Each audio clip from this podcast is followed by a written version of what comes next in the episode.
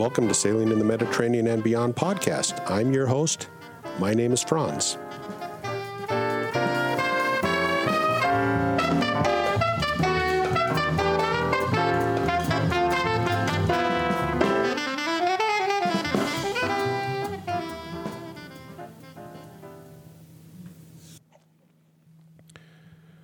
Welcome back to Sailing in the Mediterranean and Beyond podcast. I'm hunkered down at the ranch for this COVID virus shutdown.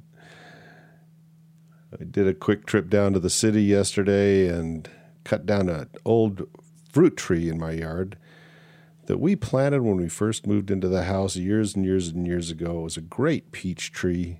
It gave wonderful, sweet fruit and we harvested the fruit off that tree for wow probably 35 40 years. And we've planted two new ones in its place but the old one the original one that we planted years ago and that bared such great fruit died and we cut it down yesterday. My daughters came over. They said hey we will come over if you'll give us a mask. And i said done so they came over and they put on an N95 mask. And I had an N95 mask on. My wife did too. We wore gloves. We did not want to cross contaminate each other. My daughters both, uh, well, one of them works with children and the other one works in the medical industry. So I, I considered my daughters possibly toxic. So we, uh, we took precautions and worked together. It was great to see them. We've been up here for probably about two weeks, hunkered down, and I'm using this opportunity to reach out to people that I've wanted to interview or want to re interview for the podcast. I'm I'm getting some podcast episodes in the can, so to speak. So if you have anybody you want me to interview, this is a great time to reach out to me, franz1 at medsailor.com. And of course, the website is medsailor.com, and you can always use the contact form at the website to reach out to me as well.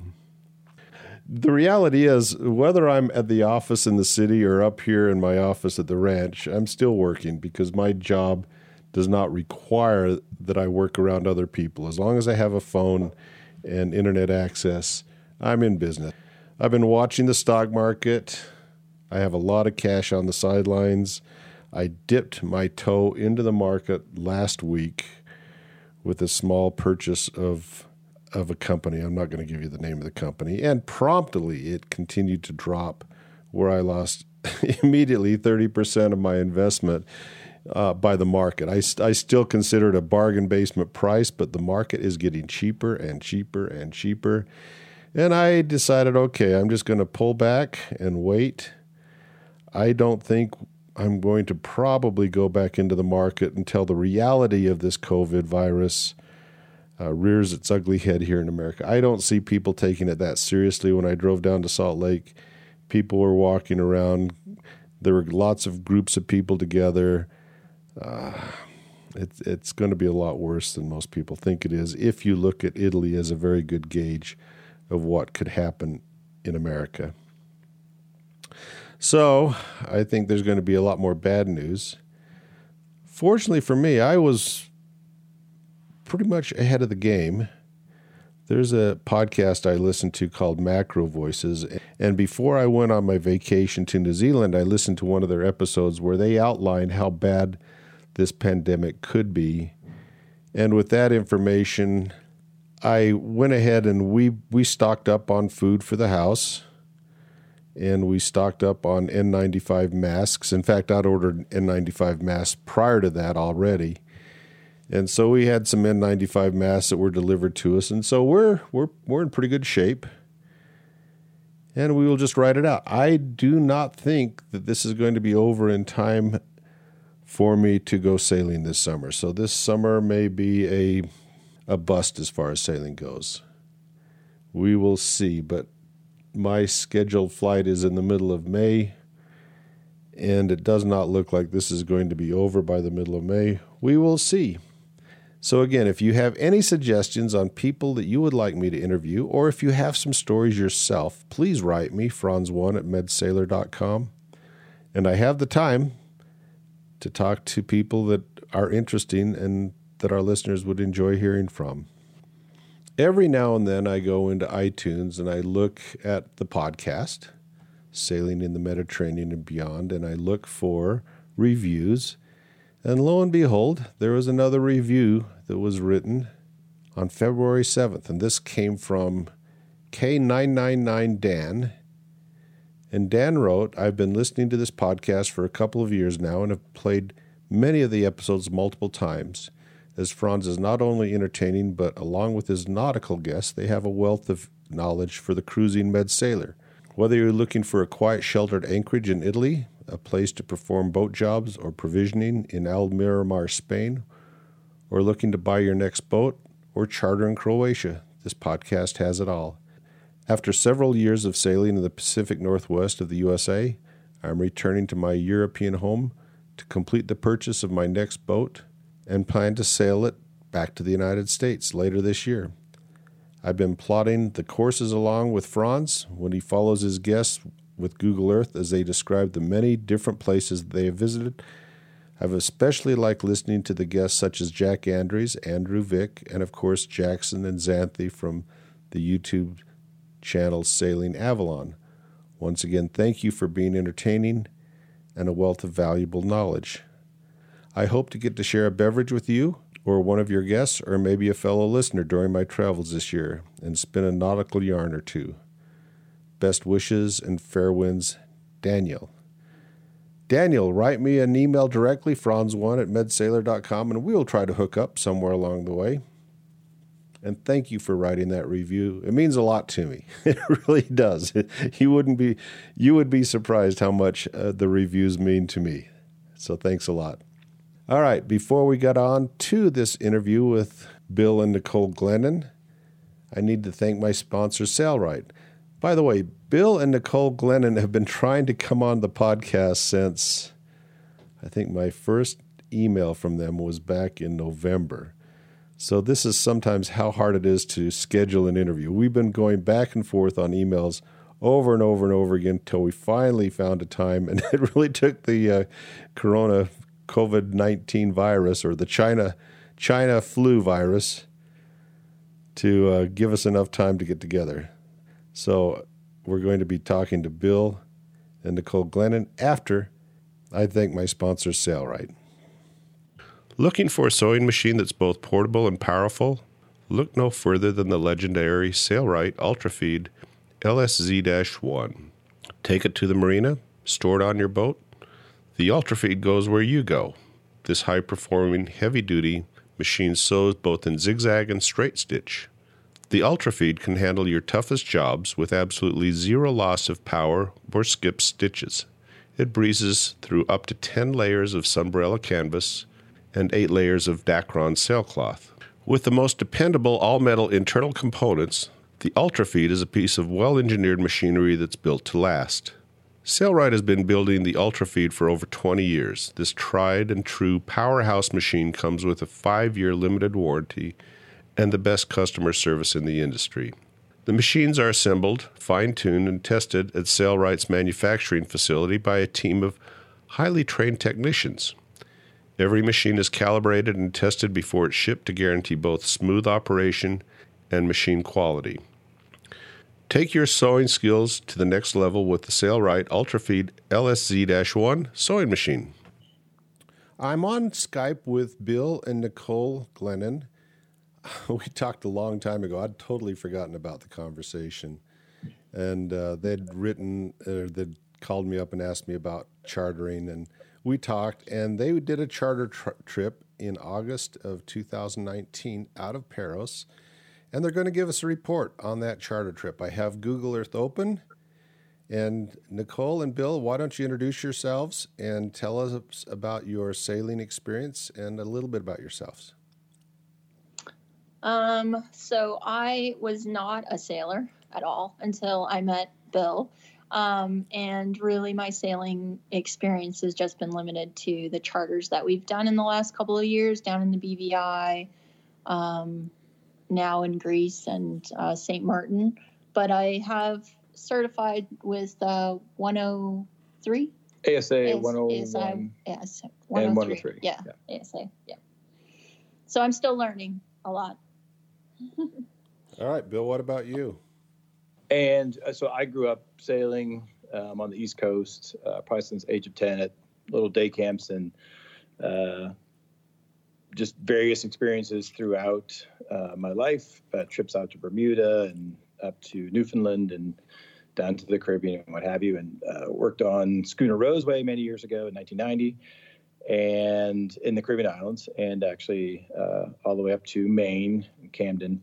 Um, but uh, so and then moved to the mountains many years or back in the 90s and then um, met nicole and she wanted to know what this bareboating stuff was about and, and my love for sailing has uh, come back.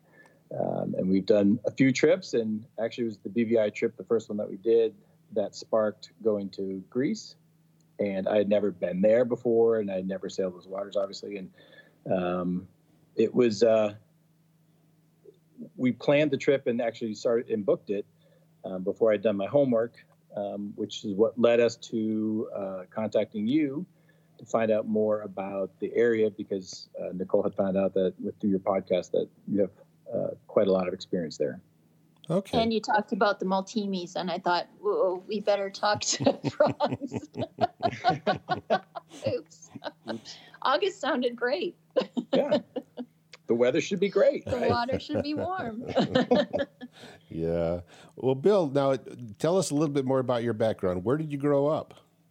Uh, I grew up in Massachusetts um, and spent like summers sailing around Cape Cod, um, and then had various friends that sailed along the East Coast, and um, so I just spent a lot of time crewing on their boats um, throughout my teens and uh, 20s until I moved out to Colorado, um, where there's not a big ocean to sail on, and so I, I uh, kind of left the ocean for a while. Um, But you did the Roseway when you were how old? Uh, I did the Roseway actually in my early in my early twenties, around twenty two or so. Okay, I don't under, what is the Roseway because I'm not familiar with that. Oh, sorry. The Roseway is a Grand Bank schooner, uh, part of a windjamming fleet that used to sail out of Camden, Maine. There were uh, many different boats, um, and the Roseway just happened to be one of them. And the owner at the time that I picked up the boat had uh, had a business plan to not just run it in the summertime in Maine, um, but to run it as a um, Charter. yeah, like a charter. And what he the hold was converted into um, a bunch of little cabins that so people could come and spend a week on the boat and be part of the crew if they wanted to, or just enjoy sailing. Um, and again, where I picked it up was uh, in, the, in the winter in St. Thomas. And so we would sail around the U.S. and British Virgin Islands uh, on these one week long cruises. After the weather warmed up, uh, the boat moved or transited back up to Camden, Maine, and we would same uh, same thing there. Uh, we would do the one week long tours, and uh, so it was like a bareboat, not a bareboat charter, and but it's it's still actually sailing the Roseway. It's based in Boston now, but if you Google the Roseway, they do a lot of um, educational sailings with them still. So it's kind of an interesting traditional schooner.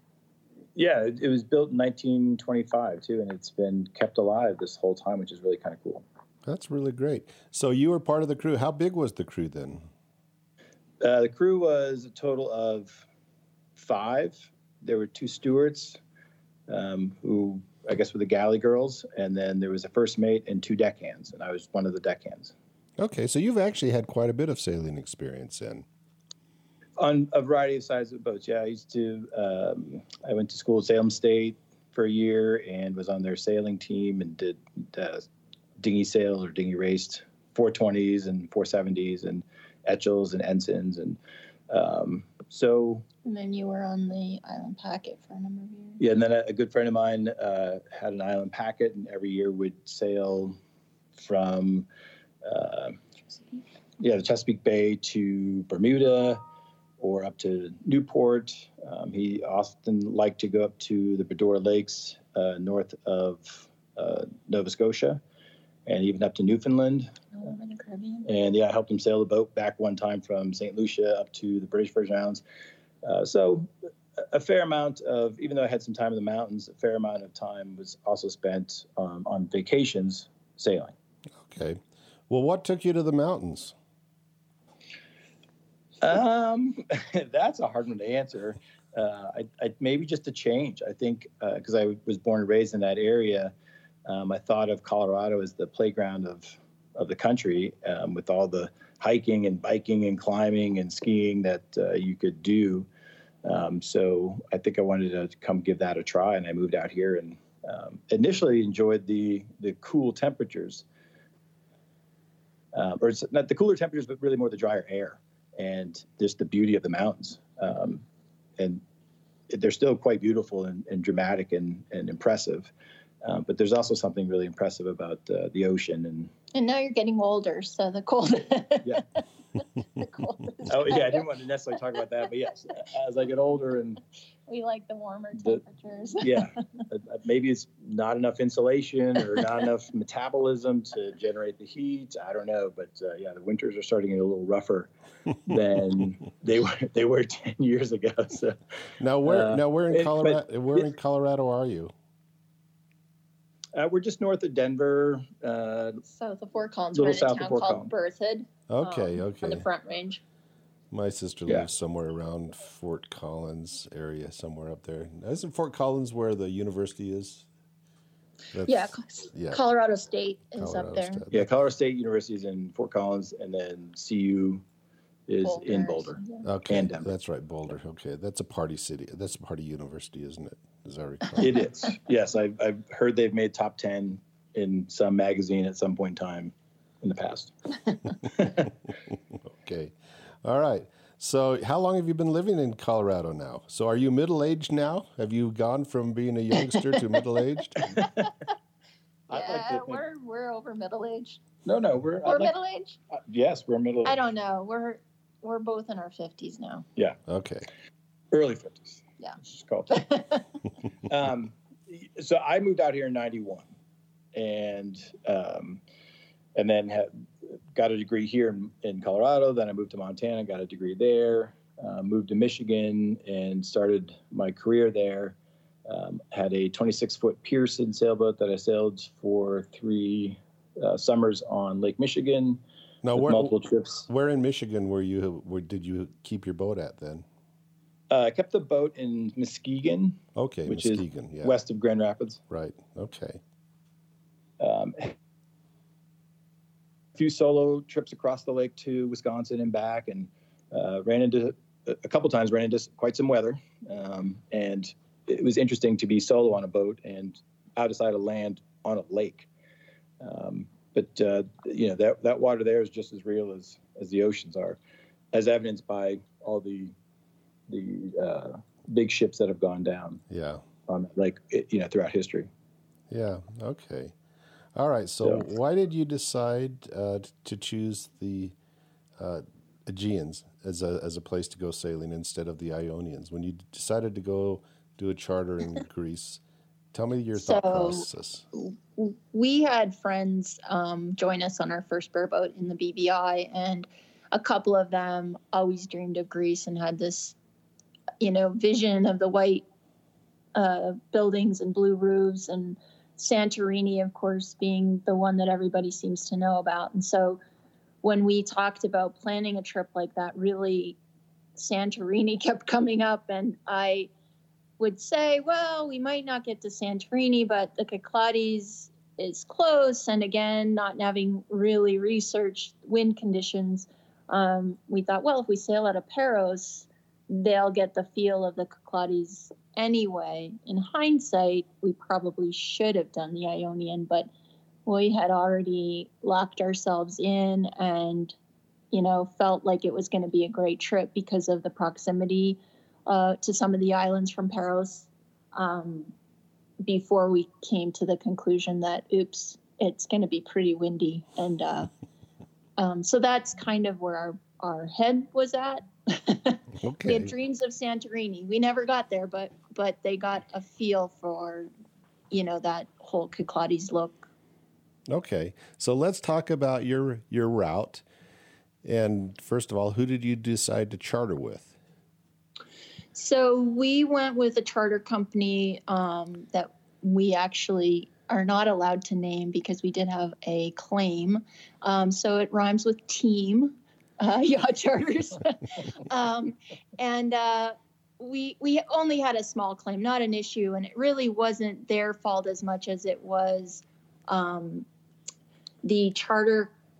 I guess they work with a third party broker out of Paros Harbor called Afros Yacht Charters. Um, and there were just some minor issues with the boat. Well, the biggest thing was just the, the water maker didn't work on the boat, and they, you know, it was listed as it, it did. Mm. Um, and as a result, they uh, refunded us some money because it was non-functioning. Yeah, that was the biggest item. We had oh, other okay. complaints, but that was the biggest item. Yeah, and yeah. and you know, to me, it was not a big that big of a deal. Um, but apparently, yeah, they just they didn't want us to mention. You know, I, we signed a non a non disclosure. okay, okay. We're getting into legal stuff that I'm like. We don't need to go there. Then that's fine. That's fine. Yeah. Now, now, did you? What kind of boat was it? You can at least describe the boat then. Yeah, it was a Bali 4.5 catamaran. Oh, okay, okay. It was a big one. All right. And how many of you were there on the boat then altogether? There were eight total. Four, Four couples. couples. And who was the captain? Uh, Bill. I was. Okay, so you were the one taking responsibility then. Y- yes, yeah. the the friends that came with us, uh, none of them are sailors, um, and you in growing with this sailing concept or having it kind of come full circle back around into my life. Um, you know, I've never sailed in, anywhere other than the, the states and a little bit in Canada or Bermuda, or I guess the Caribbean Islands. But beyond that, um, you know, I've never done anything in Europe, and they have different rules over there. And once we learned the rules, um, part of it was that you have to have certain certifications. Um, you have to have more than one person with some certifications, which is part of the reason why Nicole got her ASA 103. Um, and so we were the only two. We were the only two, really, yeah, that that went. And you know, I felt like we were ultimately the ones responsible for the comfort of the people, the friends that were coming with us. Um, and we had talked about just by looking at Google Earth, we had talked about, oh, we could sail here, we could sail there. And when we started looking at the distances that we had to sail, um, that's when it came back to uh, Nicole thought, well, I bet Franz could give us some some good information. So um, that's when we contacted you. And after talking with you, we came up with a different itinerary. Um, yeah, we had your plan A was um, to go across to uh, Naxos. I don't want to jump ahead, but we no, first Sifnos, Sifnos, and Serifos. And, and if we could make it to Kythnos, the the you know you had given us more information about the Meltemi, although I started doing my homework and realized that this is a uh, this is a significant Not effect yeah. in the area, you know, for over a few months of time from June to late September. Mm-hmm. So that was right in the middle of when we'd be there. So, and then talking to you, and it made sense. You said, "Well, head west because you'd be on a beam reach heading over to Sifnos," and that made sense to us. And then we could, you know, wind dependent, we could work our way north. And then if we got north and the Meltemi's really kicked up and we had to get the boat back, so well, at least now we are on a broad reach or know, slash run, yeah, heading back towards Paros. And that was logical and made complete sense to me. And as a sailor, you know, the distances aren't that bad. I think it's 20 to 25 nautical miles from Paros over to Sifnos. And then it might have been 10 to 12 nautical miles north to Serifos and then Kythnos and so th- that seemed reasonable to me um, at the time when you're looking at a Google map and trying to decide, you know, how what's the route you want to take with these people. But the longer Nicole and I thought about it, these friends of ours, they really don't care about anything sailing. more than the sailing part. Really, yeah. Their thing I isn't care about the sailing. Like, yeah, let's go sail for five hours because we love sailing. That's not their thing. So then we started having to factor in what they want, which is the they want the sun, the beach, and the water to snorkel and swim and do their, their things in. And so I started really scratching my head thinking like, wow, boy, you know, we're gonna have to get lucky with these winds to make that itinerary Comfortable. comfortable for everyone and allow everyone to get uh, the things that they they wanted. And so, uh, you know, after you know noodling with it for quite a bit of time, Nicole came to me one day and said, How about the small Kyklades? They seem to be a little closer. so that's what we ended up doing. Um, and we got really lucky uh, because when we got back at the end of our charter and talked to a few of the other folks bringing their charter boats in, and they did the Sifnos Serifos kind of route, they struggled. They had a really hard uh, week of sailing with 35 plus knot winds. right. And the lucky that Nicole's talking about is our trip went off very well. Yeah. we had phenomenal experiences with where we ended up going. And we had a very loose agenda, just kind of thinking, uh, well, if we point here, you know, we'll stay out of the Meltemis and we'll even stay out of the Katabatics if that ever becomes an issue. Um, so, yeah, when we got back, we've, you know, people who were sailing the exact same week we were uh, experienced 30 to 35 knot winds every day. Um, for every bit of their sailing, they were reefed down the entire time and you know they said it wasn't bad it was just you know in anchorages you really have to make sure your anchor is set and you know there, there's just other things you have to Other be concerns. concerns about Yeah. right And- But those were mostly good sailors. Like they didn't have the tourists that we had on our boat. right Our tourists were wanting to, you know, sit on the beach, have a cocktail, go snorkeling, and not worry about whether we were watching the anchor. So we did. We went down from, uh, we might as well just tell you how we got there. When we left Paros, um, we left as early as possible because we, we heard that the Meltemis would pick up uh, during the day. So we were really trying to get as much sail done in the first part of the day. Um, so we left Paros at like 6:30 in the morning, I want to say. yeah Mhm. we had checked out the night before Now, where, okay, let's start out. Where in Paros did you pick the boat up? Paros Harbor?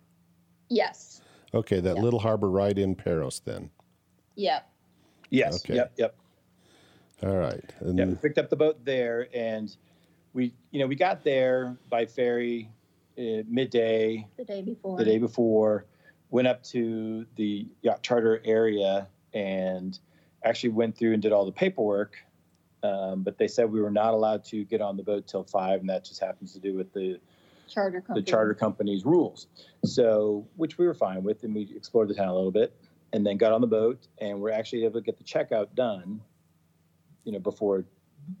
Seven. yeah before seven or eight at night. Okay, I just want to stop just a second and clarify something that I want my listeners to know. Now, when you said that some two people had to have some sort of sailing experience, that is the charter company's requirements, not the company, Right. not not this, not Greece's requirements. So, Right. because when I check in, they just make sure that I have a license. They don't really care Yeah. about anybody else. So, Yeah, when you charter a co- uh, from a company, they will tell you what their requirements are. And Okay. in the Med, from what I've seen, most charter companies require some some form of certification for bareboat cruising. So Right. ASA 104 would be the equivalent here in this country, and I don't remember what it is in in Britain or Europe, but yeah, they require that. And then the competent crew has to have a minimum of um, 103. 103. okay, all right. So that's a good clarification because that's Yeah, That's that, yeah, th- and thank you for clarifying that. Yeah, I did. Sorry, I didn't mean to indicate that Europe, but um, but we've chartered with that same charter company. I don't believe they In the Caribbean. in the Caribbean they them. require that. It was just in Europe, and maybe just because in the Med things are different. well, Well, they, Timmy they exist, things like that. They do require a license in Europe. So that's, that's but uh, the second person I've never heard about until you just talked about it, and that would be a that makes sense for the charter company. So all right, Yeah. didn't mean to Sure, interrupt yeah. you, but I just wanted to clarify that. So No, no, appreciate that um, for sure. So, anyways, long and short is we were able to get on the boat the day before.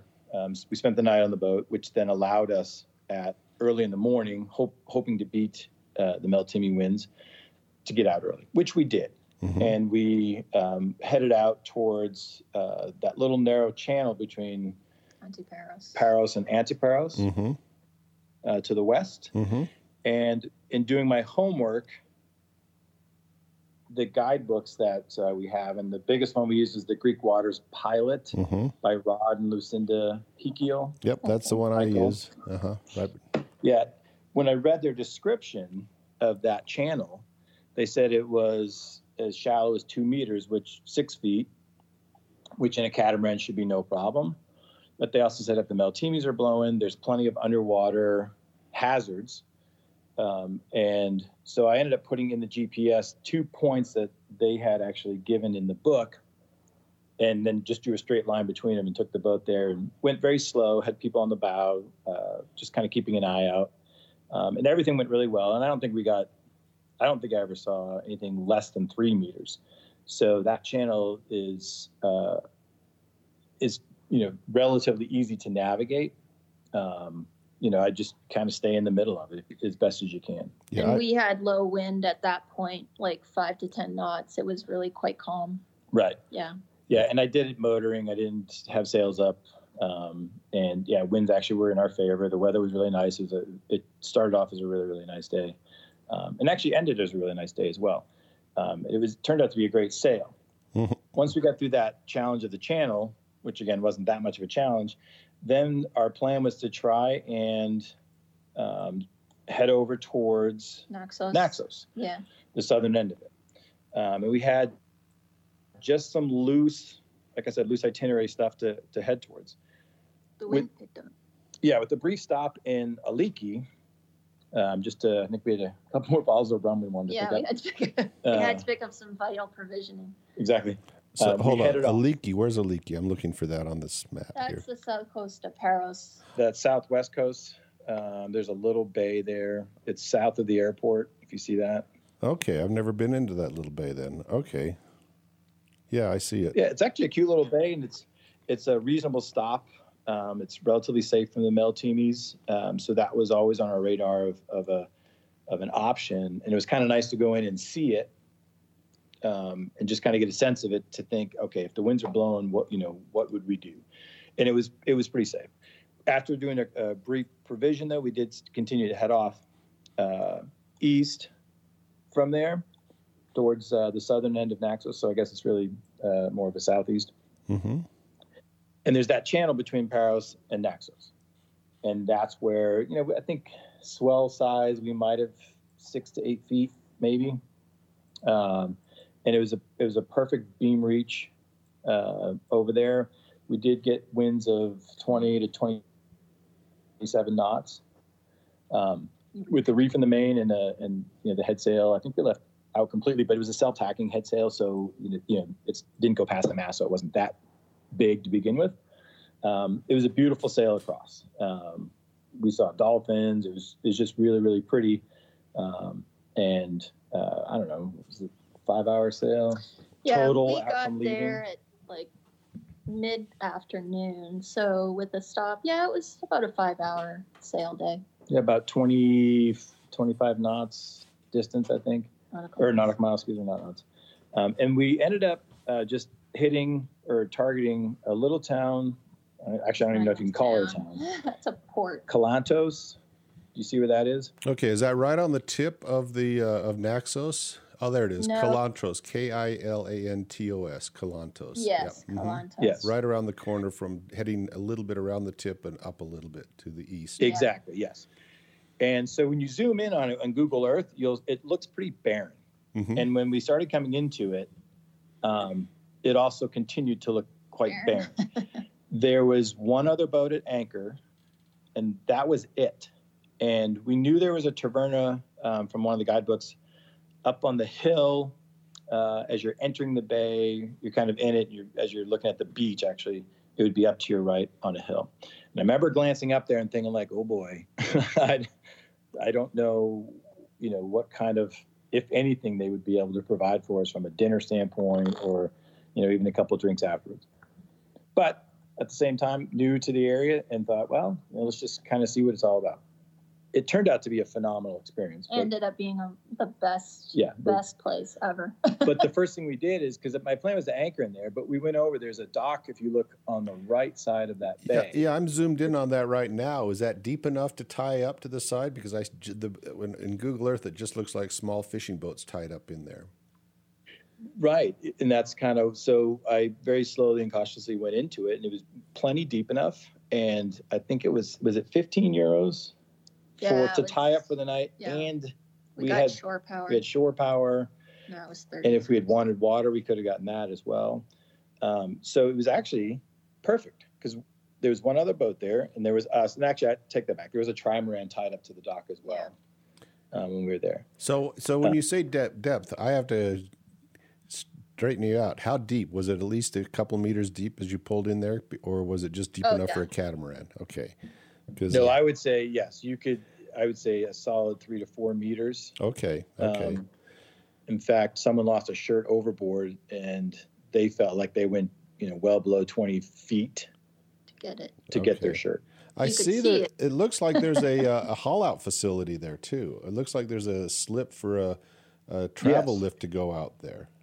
Yeah. It, yeah, I see what you're looking at, and I agree. I don't recall because you know the the lift trawler wasn't there. No, I don't see the Uh, travel lift. I just see the place for it to work. So yeah, Right, exactly. Yep. Um, yeah. So no, I mean that it's actually to me it's like a hidden secret. Yeah, Hmm. it was a It really was- good place. We had again the the the beach is very nice. That you know you could tie up to the dock for next to nothing, and this family owned Traverna up on the hill was turned out to be one of the greatest experiences we had while we were there. Yeah. you know, we showed up and asked them. It was a very nice facility.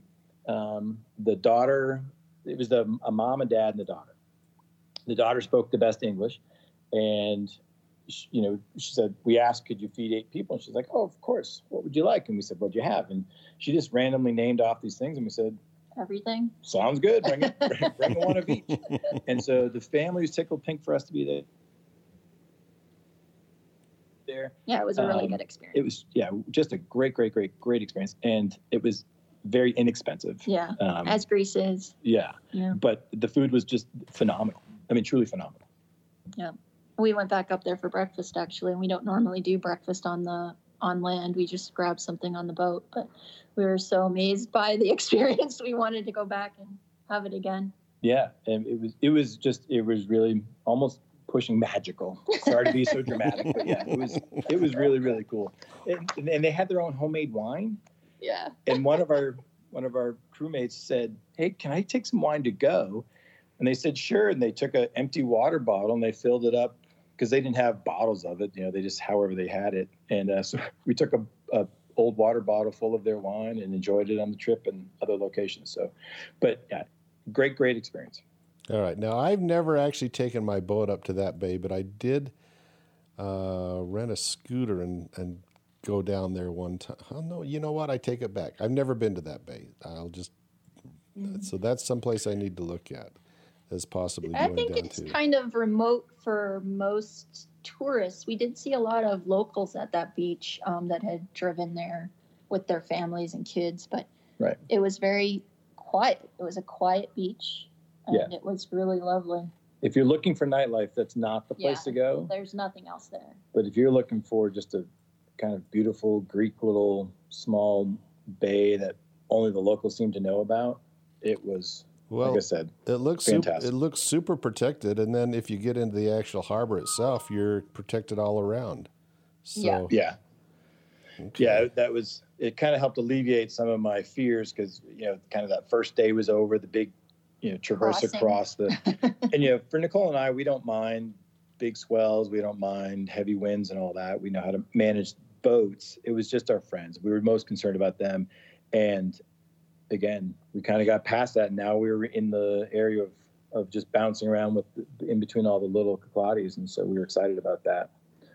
So after breakfast that next day, we we got underway, and it was a short day, like the next few days were, and we went over to We went to uh, Koufonisia, and that was actually uh, Ano Koufonisia. yeah, so there's the two one of them that's further northwest, northwest, northeast. northeast. Sorry, Yeah.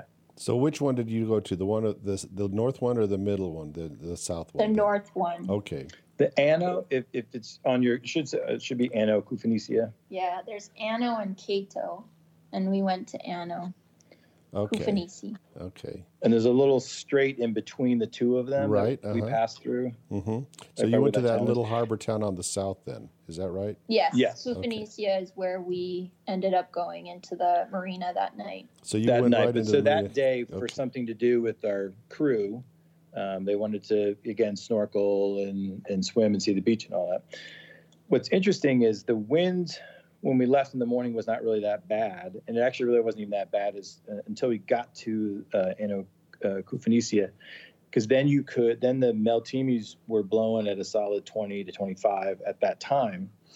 We went around to the east side. You'll see this um, Eye of the Devil, and then what's the name of the bay? Um, well, it's Gala Beach or Pori Beach, that area that big, that's that um, big uh. C-shaped bay there. That the one on. Yeah, The, yeah. yeah. Okay. Yes. hmm we went in there, we anchored, we let people swim and, and snorkel and do the things they wanted to do. Um, I was hoping people could go to the Eye of the Devil. Um, if you zoom in on it, it seems like it's this little um, waterhole. water hole that would be fun to snorkel in and out and about. But the, the, it was pretty rough there when we were there because there's not not a lot of protection if you look north of there. And so, you know, there were significant swells coming down. You were protected if you were in that bay, but obviously trying to swim in that, the you know the water was moving around a bunch. So people we, people just stayed local and we swam for a little bit. Now I'm looking for this Eye of the Devil that you're talking about. Where is that located? So on the very south tip of that kind of uh, U-shaped part, um, Okay. it's um, just on the south part that Okay, I see it. I see. Is your Google. Earth have that? It doesn't show up as Eye of the Devil. It just shows. I just. I just has a couple photographs that I can click on right around Oh. there. Gotcha. Yeah. Yeah, there were a lot of people that were walking along the beach to it, so I guess it's something you as well. But that whole area is kind of cliff-like and rocky. Um, Bill and I actually swam to the north part of that harbor and walked up to see those caves on the north side, and that was beautiful. That was uh, the Kaikasolomapatis cave. That one. That one. Yeah, that one. Um, that is gorgeous. Um, and it was a it was a popular beach. There was a lot of people there. There were quite a few boats that were anchored there. So we probably stayed for about two hours, maybe. Yeah, two or three hours. Yeah. There was a ferry that kept coming to this tiny little dock and dropping people off, picking people up. So I, again, I think from a locals standpoint, it's a fairly popular area that uh, people like to go to. Popular, but it wasn't crowded in August when we were there. Yeah. I mean, it was yeah relatively. Finding you know an anchoring spot was simple. hmm You know, there was plenty of room, nice sandy bottom to to set the hook into, uh, well protected from the Meltemis. Um, I mean, the Meltemis were blown over the north side of that little bay, but uh, you know the water was calm in that in that bay. Okay. After that, we then headed over to uh, the, the little town of Koufonisia, that little port town. hmm We ended up because not knowing what to do, I thought, well, if there's room in that that little bay, if you zoom in, there's Mhm. a, a little marina there, Yep. a little breakwater, and then looks like a concrete. So I thought if there's room in there, because the winds were still were blowing pretty good, we I would feel safest and most comfortable with this crew of people if we could just med moor in there. So we went in. There was space on the wall, and uh, with this crew that was inexperienced, they, everyone did a phenomenal job, uh, and we backed right in and, and med moored there uh, without any incident at all. Okay. Yeah, let me ask you. Let, let me ask you the details. Did they have laid moorings or did you drop your anchor? Well, that interesting thing was the the slot we got hmm didn't have the line Attached. attached to. I don't know what happened to it. The, the guy kind of mentioned all the boats that were tied up to it did uh, pick up that Mooring. the line that goes from the concrete dock all you know out and then tie it off to the bow cleat. Yeah. What did you call it, Franz? That's a laid mooring. So you Laid take mooring. yeah laid Laid mooring. So there's Yeah. a mooring out in front of the boat. You're supposed to tie your your your bow to. Right. You bring yeah, this big it dirty. was there, but ours for some reason did not have the connection for him to grab it at the uh, dock. Right. Whether the I think the line had gotten cut, and they just hadn't repaired it yet. Yeah. So we dropped the anchor out front and then backed in on it, and um, and it, and we had the, you know, we had a, a wind that was blowing uh, I guess to the boat, it would have been on our starboard uh, aft quarter. Mm-hmm. So as we're backing in, you know, the wind's wanting to push us off the dock and then also to uh, to port. So you know, the, Fortunately, nobody was on our port side when we came in, which was helpful. right, and then you know the catamaran, you got the two engines, so you can walk the boat Right. almost any direction you want to. So we just, I just kept walking it starboard, and it it, it was fine. Okay. And then again, we were able to tie up, and that was a lovely town. We got off there and um, Yeah, explored that, was little very town. nice. That reminded me of a uh, a great alternative to anybody wanting to go to Santorini but doesn't want the crowds. Mhm. Um, it had all the restaurants and shops you can imagine, but on a much smaller scale and a beautiful, beautiful beach. It was really lovely. It was. Well, Again, I- it was another just surprisingly awesome find. Um, you know, not no, not having been there before and not knowing what we were getting ourselves into, it was awesome. Well, I'm And looking. again, I'm well looking. protected. I'm looking at the. Um, I'm looking at the harbor right now, and I can see the boats that are anchored in there that tied up at the dock. That's exactly the, the, the conditions you describe are exactly what's blowing on the day they took this image because you can see the wind shadow Yes. to Yep. the Yep, uh, exactly. to Yep. this port of the boats, right? So you're, t- Yeah. you obviously that must be a fairly common wind condition in this little port. So you can obviously see Yeah. the wind shadows off the boats that are tied up there in this Yep, Google yeah, Earth exactly. image. Yeah. Okay. So you uh, you, were, you went out to eat at the restaurant. Which restaurant did you choose, and where was it in town? That was up on the hill. Um, I already changed it. Uh, we went to a rooftop restaurant called Mare Infinito. It was actually somewhat of an Italian take on the, on the Greek food. I actually had sea urchin for the first time. That was my big uh, my big claim there. But um, it was a really beautiful uh, location. It was high up. You could overlook all the harbor and you know see the other islands from there. It was really lovely. Um, Rooftop. yeah, rooftop outdoor, and it was quiet. Uh, I I don't know, you know, why the place was so quiet for August. Maybe local locals taking their own vacation, but um, it was pretty quiet consistently everywhere we were. Yeah, we never made Yeah. reservations or had Yeah. to worry about that. And never got turned away Yeah, at any place we went to. but uh, it was it was a really great restaurant, so I would highly recommend it. Mare Okay. Infinito. Yeah, All right. very nice. You know, and I, that marina, I guess I forgot to mention that marina had Full you, service. full service. You could do laundry. The showers and bathrooms were clean and nice and well put together. recycling, trash, all of that. what Yeah. did, what did it cost you to tie up your boat? Then, do you recall? That one was pretty pricey because we were over 13 meters. It was 40, 45 euros. Yeah, yeah, that was a little bit more. And if we had we, we because the cutoff was 13 meters, and we yeah, were 13.2, we were 13.2, and I'm too honest. and and because of that, we went up to the next bracket. Lesson and, learned. Yeah. but anyway, yeah. Had we just said uh, 12.9. yeah, 12 or 13 meters, we would have been fine. But since we were 13.2, Yeah, it was it was close to 40 something. I remember. yeah, it was. But again, That was the last place that we actually paid. We didn't Yeah. mar- we didn't use marinas after that. So, you know, overall, rounded off seven days of traveling, it was pretty good. Well, when Yeah. you're splitting it up between between four couples, that's insignificant.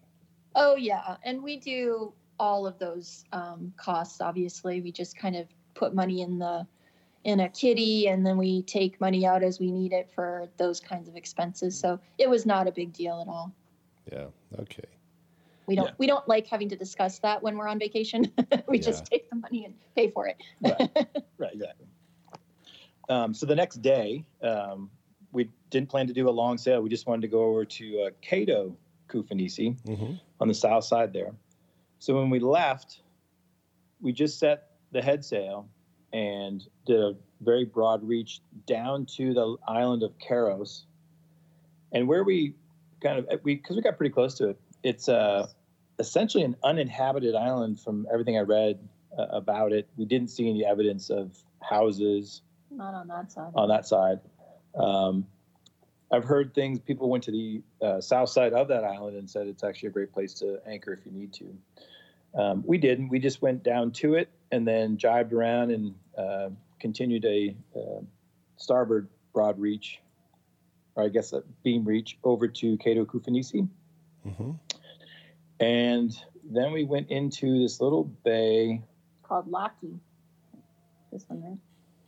Was that it? the, Uh, well, yes, we came around to this area. Okay. So we were at Nero. So I'm trying to think uh, I'm, I'm to see what Google Maps is coming up with. Now so you there's can a see it. there's a little little sort of horseshoe bay, sort of facing to the southeast, near Yeah. what's called Cato Ku- and Google Earth is, is, and then just to the south of that you got some spits coming out. Yeah, so if you keep rounding below those spits, Uh, Yes. there's a almost like a M-shaped bay. Right. Uh, uh-huh. Dietz, Dietz Okay. is the public beach, and we anchored um, closer to that uh, northeast side. Okay. When I clicked on an image on Google Earth, it said Nero Beach, so that's yes, probably what it's Nero called. Beach. Yes. It's the narrowest part of the island. Oh yeah, that's where it is. you know, when you look at it. So Mhm. that, that's another way from a descriptor standpoint. It's the narrowest part of the island. And interestingly, we saw a couple of boats. We anchored at first out and away from the beach a little bit. And I just kind of wanted to get a sense of what's the boat doing? What's the bottom like? How's the anchorage here? Um, and as I was doing that, uh, I noticed that there were some boats a little bit closer to some cliffs. So if you're looking at the bay, um, it's kind of on the right. Mhm. Yep. It's a little bit rockier. It's not beachy, it's rockier. Mhm. And I noticed some people had med moored to land. And so I thought, well, let's go try that. And it just turns out basically that you just, you know, you, I'm sure you know, you've probably done this a million times. We hadn't yet. Um, you just run with your dinghy a line to uh, some rock on shore and sling it. And then, you know, same thing, back your boat off your anchor uh, up to that slinged line on shore and now you're med moored. You got the anchor off the bow holding you, and then you've got the rock to your stern holding you. It worked awesome, and Yeah. it was Very solid. very solid. We did actually a line off of Both the sides. starboard and the port side um, to two different rocks. And um, have you done that before? Oh, many, many, many times, yeah. And I do it by Okay. myself. I just jump in the water and run it from the boat while it's in reverse and do Yeah. it. So I Yeah. think that's our most favorite way to anchor now.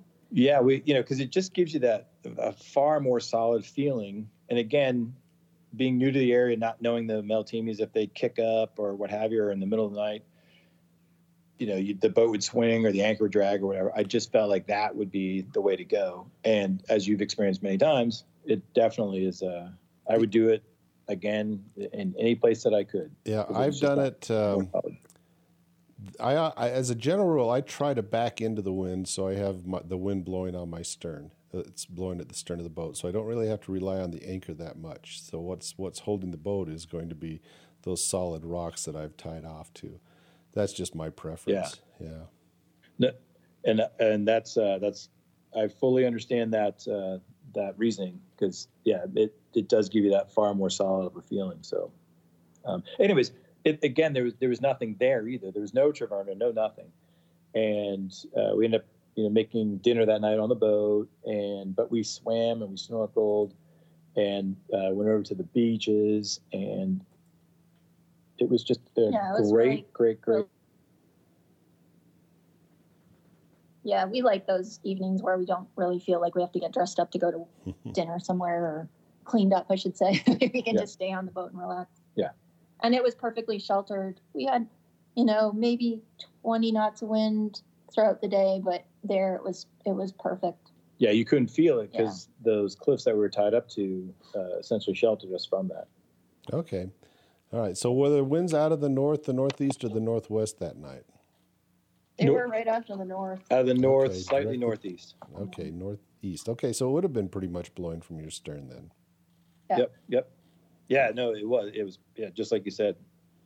Yeah, stern too. the wind is is wonderful.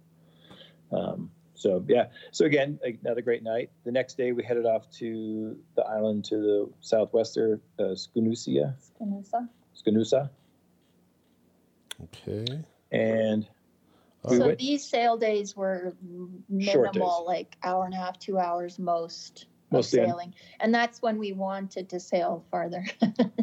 you didn't really need to, but we we did do some sailing. Well, yeah, and again, this was you know it was a, a, a trip that we were blending with friends, so we thought that you know short days of sailing, it's okay because you know exploring the islands is is just as much fun as the sailing part, especially for some of those folks. Yeah. Anyway, so we sailed um, to the west side of uh, Schinoussa. The And there's a bay side, in okay. there. Uh huh. All right. I'm trying to think. Uh, that's that's got a dock and it, it has some boats. If you zoom in on it, it's not the name's not coming up on my Sigurdi Beach. We didn't go there. We went in, and we looked, and there was some super yachts there. It was it's super well protected. We went to Right, yeah. Siguri Beach. Hold on. Oh, I'm sorry. I So know we what went you're in there, talking. we I'm, took a I'm zooming in on we- that. Yeah, that that big bay with the dock, and there's some boats tied up, Medmoored in Google Earth. And as Yes. I recall, I've actually been in there, but I'm not positive.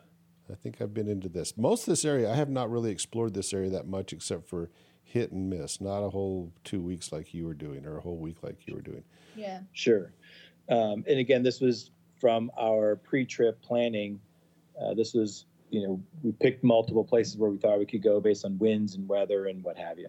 And so this was always a consideration. Um, but there were some super yachts in there, and I told people we could go look just to the south of that. There's a little bay that almost looks like it has a like a dot in the center, a little island in the center Mm-hmm. and we would look at that as an anchorage because that was another option. And we went in there, and people thought, no, let's let's go here instead. This looks much nicer and It much was better. quieter. There wasn't as many. Um, there were no super yachts there. Right, There were just some other cats and right. So we went in there, and it, to the north of that little island in the middle uh, were some cliffs that we med moored to uh, again, Mm-hmm. Okay. and then there's a beach to uh, the east of that right. that had a great little. I don't know beach if it. Tsigouri you better recall Beach. Tis- and we ju- okay. Look, Sigori. Tsigouri Beach. Sig- Yeah. Sigori. T Yeah, S I G O Yeah. U R I. Yeah, Tsigouri Beach, or Yeah. however you pronounce that. So, okay, great. and that it was an, again another great find. It wasn't you know super happening, hopping. It wasn't busy at all. Yeah, nightlifey Yeah. kind of during the day. It's thing. not a. It's not a loud place. It's just a nice, simple beach bar and yeah, with good food, good drink, Yeah. a lot of locals that you know just nice and relaxed, and you know again that another great experience. Yeah.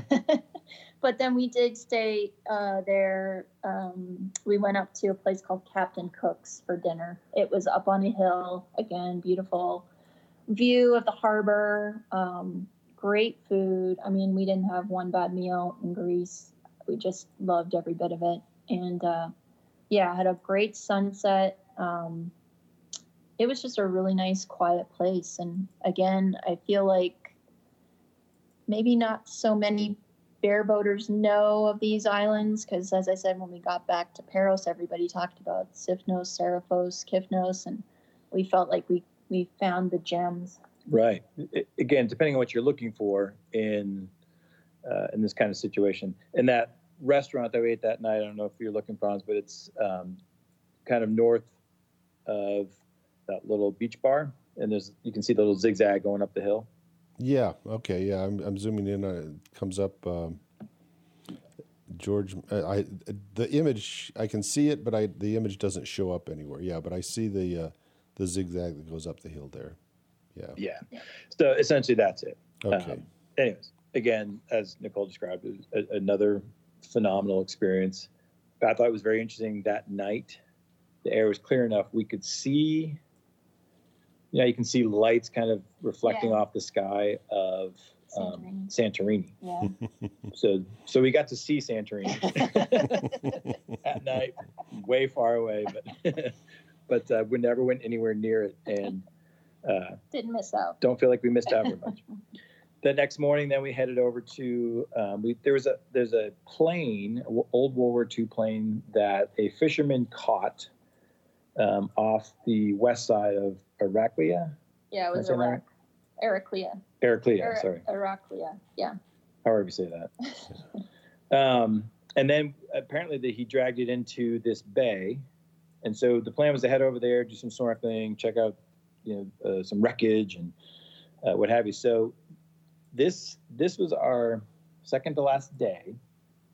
When we left, we uh, unfurled the head sail and had a nice beam reach, broad reach, uh, heading to the south side of Heraclea.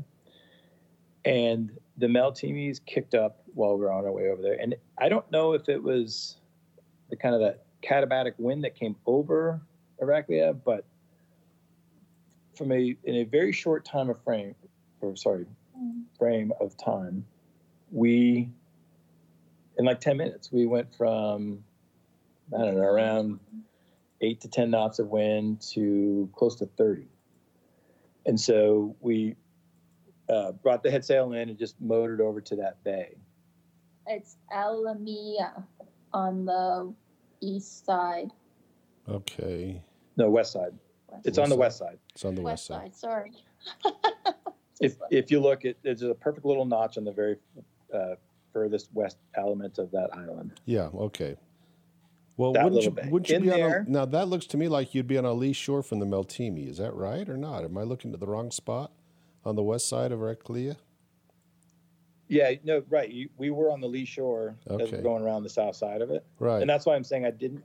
That's why I, I almost think it was maybe a katabatic wind, a katabatic wind that we that was hitting us yeah. because we sh- it should not it should have been a very nice easy sail around to that, but the the winds got howling very quickly, so we doused the sail, the head sail and and fired up the motors and Okay. Now I did find an. Alimia Bay. Is that the one you're talking about then? Alimia. So Alameda, yeah. Okay, so you go? Did you go between that little island offshore and the um, and the island, or or around that little island that's just around to the southwest of Heraclea? Um, so yeah, so we came around the south, um, and so before you get to that island, that's west, hmm or I should say northwest of that little bay. Okay. uh-huh. Um, we came we came in from the south. okay, so you came. You were coming around the uh, east side of the island and coming up here. Then, okay. Good enough. yes. Yep. Yep. And then uh, from there, uh, went in, dropped the anchor, and snorkeled over that that airplane wreck, which was described as really cool and somewhat eerie for. Yeah, it was a little People- eerie. I don't think the pilot died, so. Yeah, I think it was just. it was just a, something you know some of the people on our boat were not used to seeing you know that kind of wreckage in the water and um, and it seems fairly fresh because there's no growth on it like normal like uh, with other wrecks you would Mhm. see you know a lot of deterioration of the metal and all that uh, we it was very clear and very distinct Describe the Um, describe the plane. Was it a single seater, uh, like a Cessna, you know, or was it a? no, yeah i believe it was a world war ii um, yeah single seater fighter plane Okay, all right. Something worth it was- something worth snorkeling over then.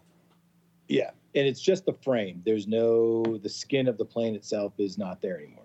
Okay. All right. Um, but yes, it was it was very cool and certainly worth a stop for anyone who uh, wants to if they find themselves in that area. It's worth checking out. It was a good sand. Um, sand Anchorage. holding. Yeah, There were there was one uh, monohull there that looked like they had spent a few days there, so I, I guess it's pretty good shelter for. yeah, they were med moor to uh, some cliffs on the South side. southeast side Hmm. of that bay, Okay. um, and yeah, it looked like they'd been they were liveaboards and had been there for quite a while. okay. So after stopping there, the plan was then to head over, uh, back over to uh, Antiparos. So we ended up um, kind of doing that same sail back.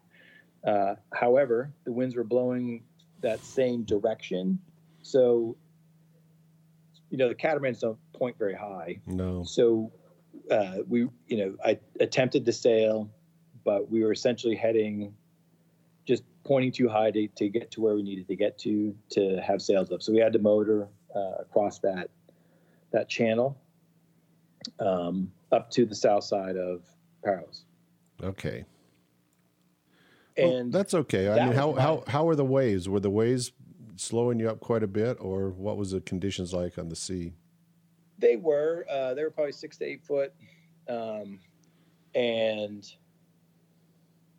the winds were, I this think, our biggest win. yeah, twenty five, pushing thirty every once in a while. Um, so it was. Uh, we were bouncing around a little bit. It. I will tell you, it. It gave me more confidence in catamarans. I had because you know most of my experience, other than the BVI's, have- has always been on monohulls.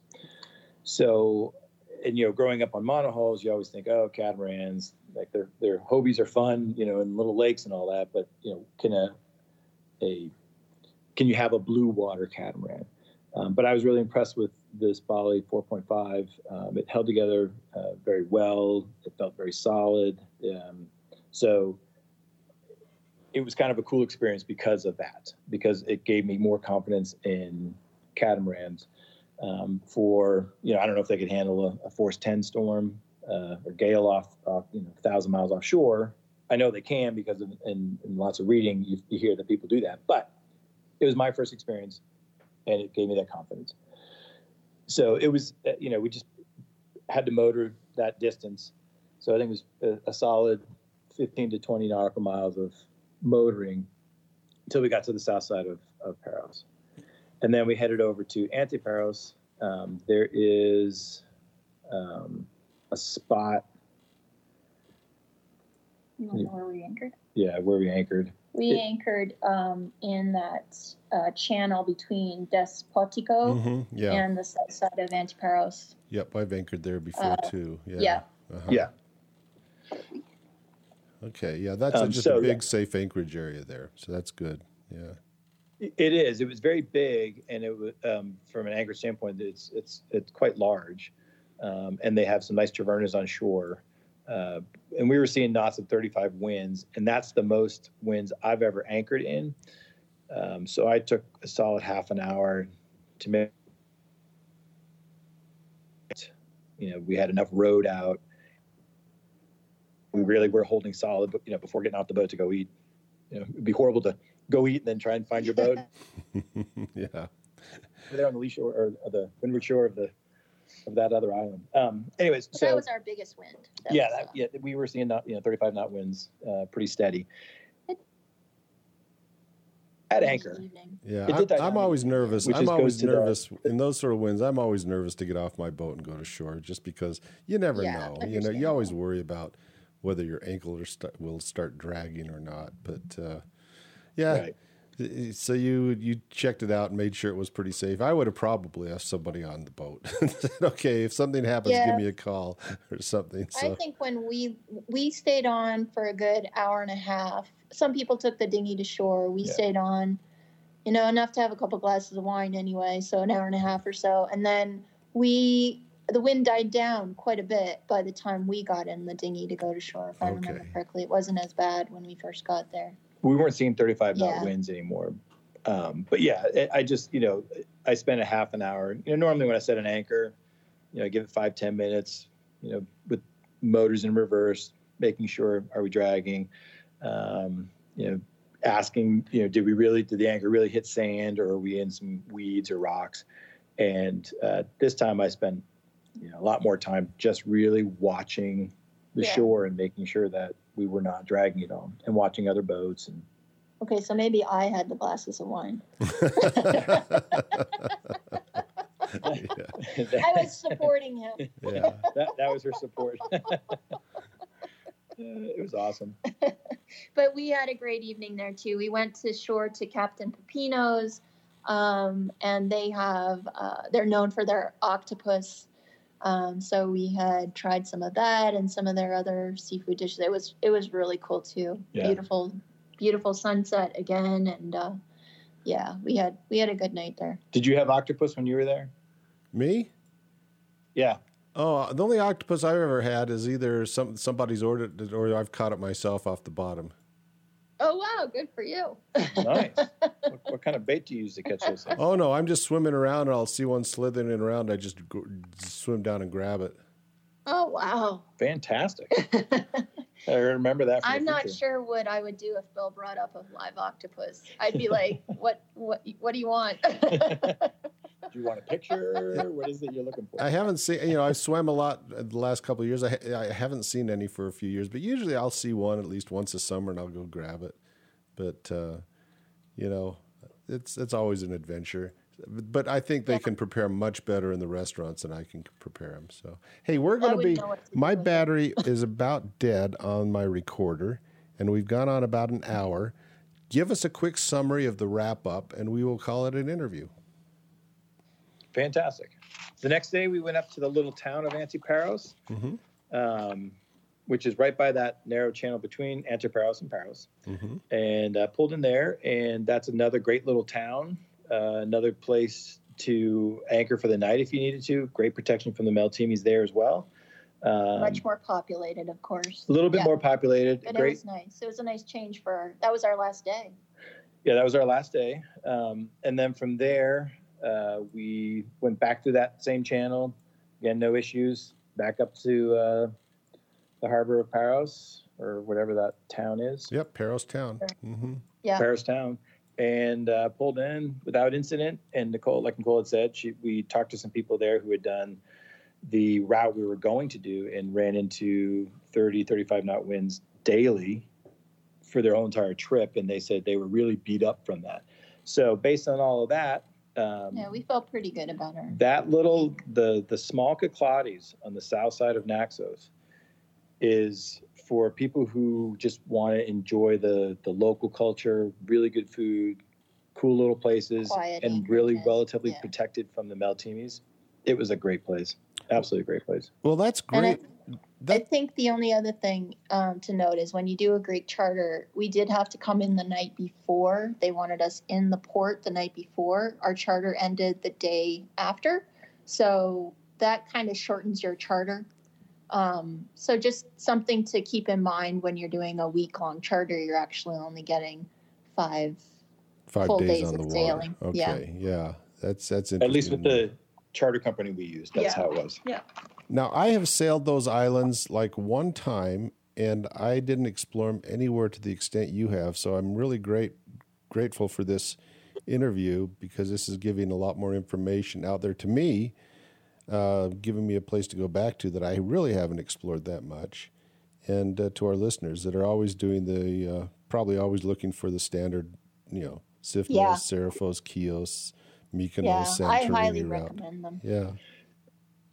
Yeah, I, I, I yeah, I'm- We would go back again, yeah. you know, I again and again. Yeah. I think we'd go back at maybe in October because we heard that the water is the warmest in that area um, at that time, and the Meltemis are far less of an issue.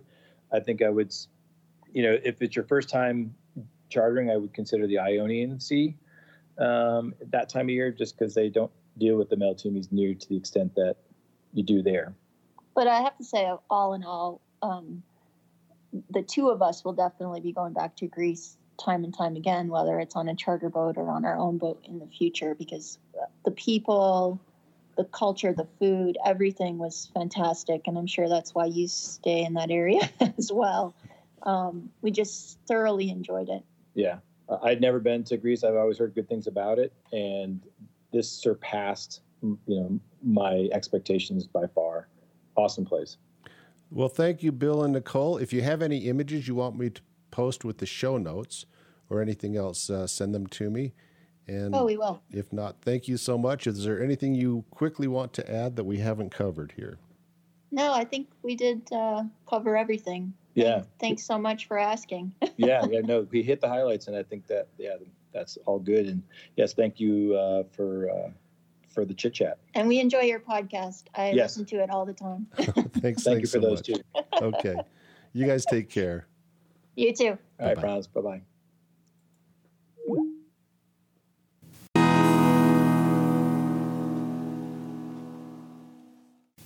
One last thing before we go. If you want to support this podcast, there's two ways to do it. You can become a Patreon, which I appreciate, which would be at patreon.com backslash medsailor.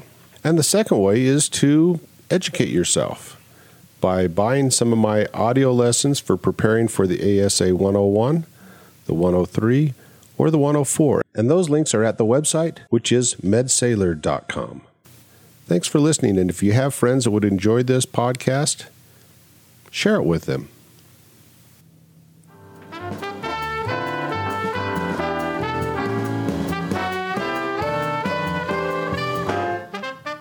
Life is short. In the end, all that really matters is the memories you make. So make a few. Go sailing.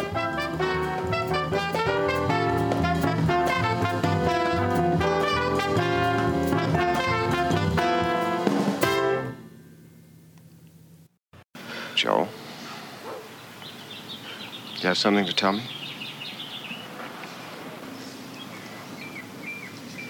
No, I don't think so. I just got off the telephone with Bill Rutherford. Princeton can use a guy like Joe. What? Princeton can use a guy like Joe. His exact words. That's unbelievable. You're as good as in. I knew you could do it. Haven't I been telling you? Every once in a while, you just gotta say, what the heck? Take some chances. You are so right. You made me very proud.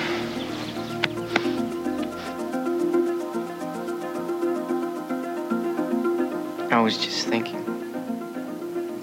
Where we might be 10 years from now, you know?